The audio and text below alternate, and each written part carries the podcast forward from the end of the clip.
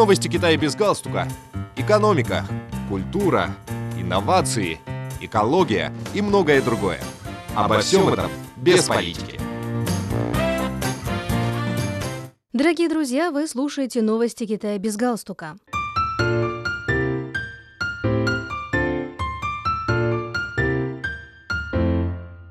Услуги передовых коротких сообщений, предоставляемые китайской навигационной спутниковой системой Beidou-3, перешли от промышленного к широкому применению, сообщили в Пекине.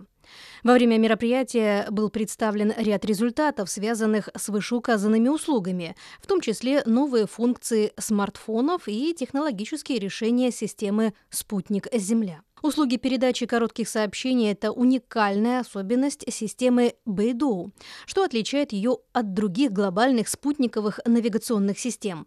Подобные услуги охватывают Китай и близлежащие страны и регионы и обладают такими преимуществами, как низкая себестоимость, широкий охват и высокая надежность.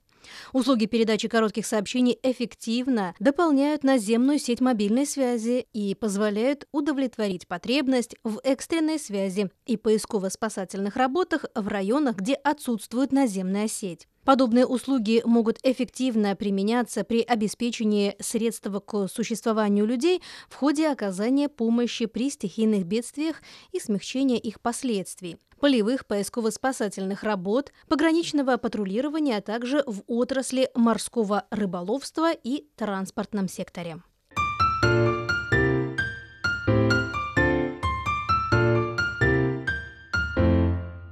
Китай успешно запустил многоразовый экспериментальный космический аппарат с помощью ракеты-носителя Джан-Джен-2F с космодрома Дзюдюань на северо-западе страны. Пробыв некоторое время на орбите, космический аппарат вернется на заданное место посадки в Китае. Согласно плану, в ходе полета аппарат будет заниматься тестированием технологий многоразового использования и технологий обслуживания на орбите, предоставляя техническую поддержку для мирного освоения космического пространства. Этот запуск стал 18-м по счету для ракет-носителей Джан-Джен-2F.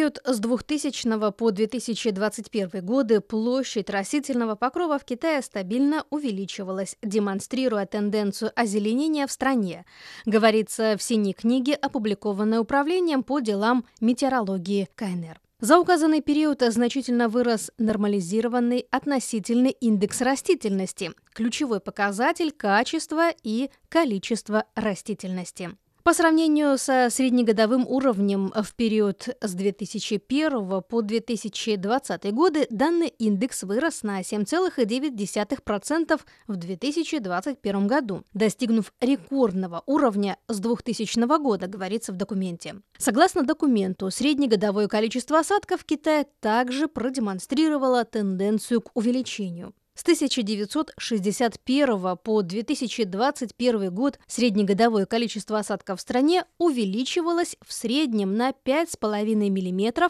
каждые 10 лет.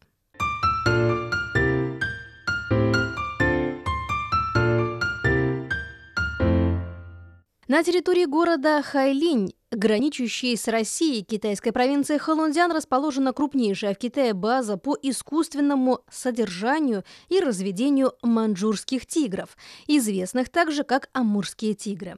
С момента создания базы в 1986 году численность ее обитателей повысилась с 8 до более чем тысячи особей. С начала 2022 года и до настоящего момента на базе появились на свет 40 детенышей маньчжурских тигров.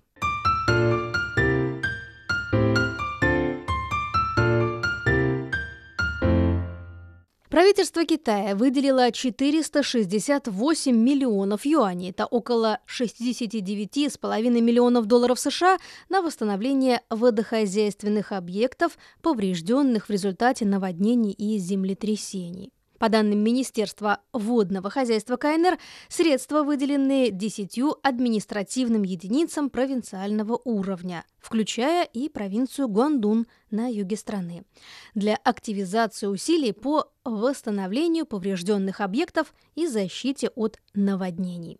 С начала сезона паводков в текущем году проливные дожди привели к наводнениям в бассейнах рек Джудзян и Янцзы. А провинция Сычуань на юго-западе Китая пережила два крупных землетрясения. Стихийные бедствия нанесли ущерб местным водохозяйственным объектам и сделали их уязвимыми перед наводнениями.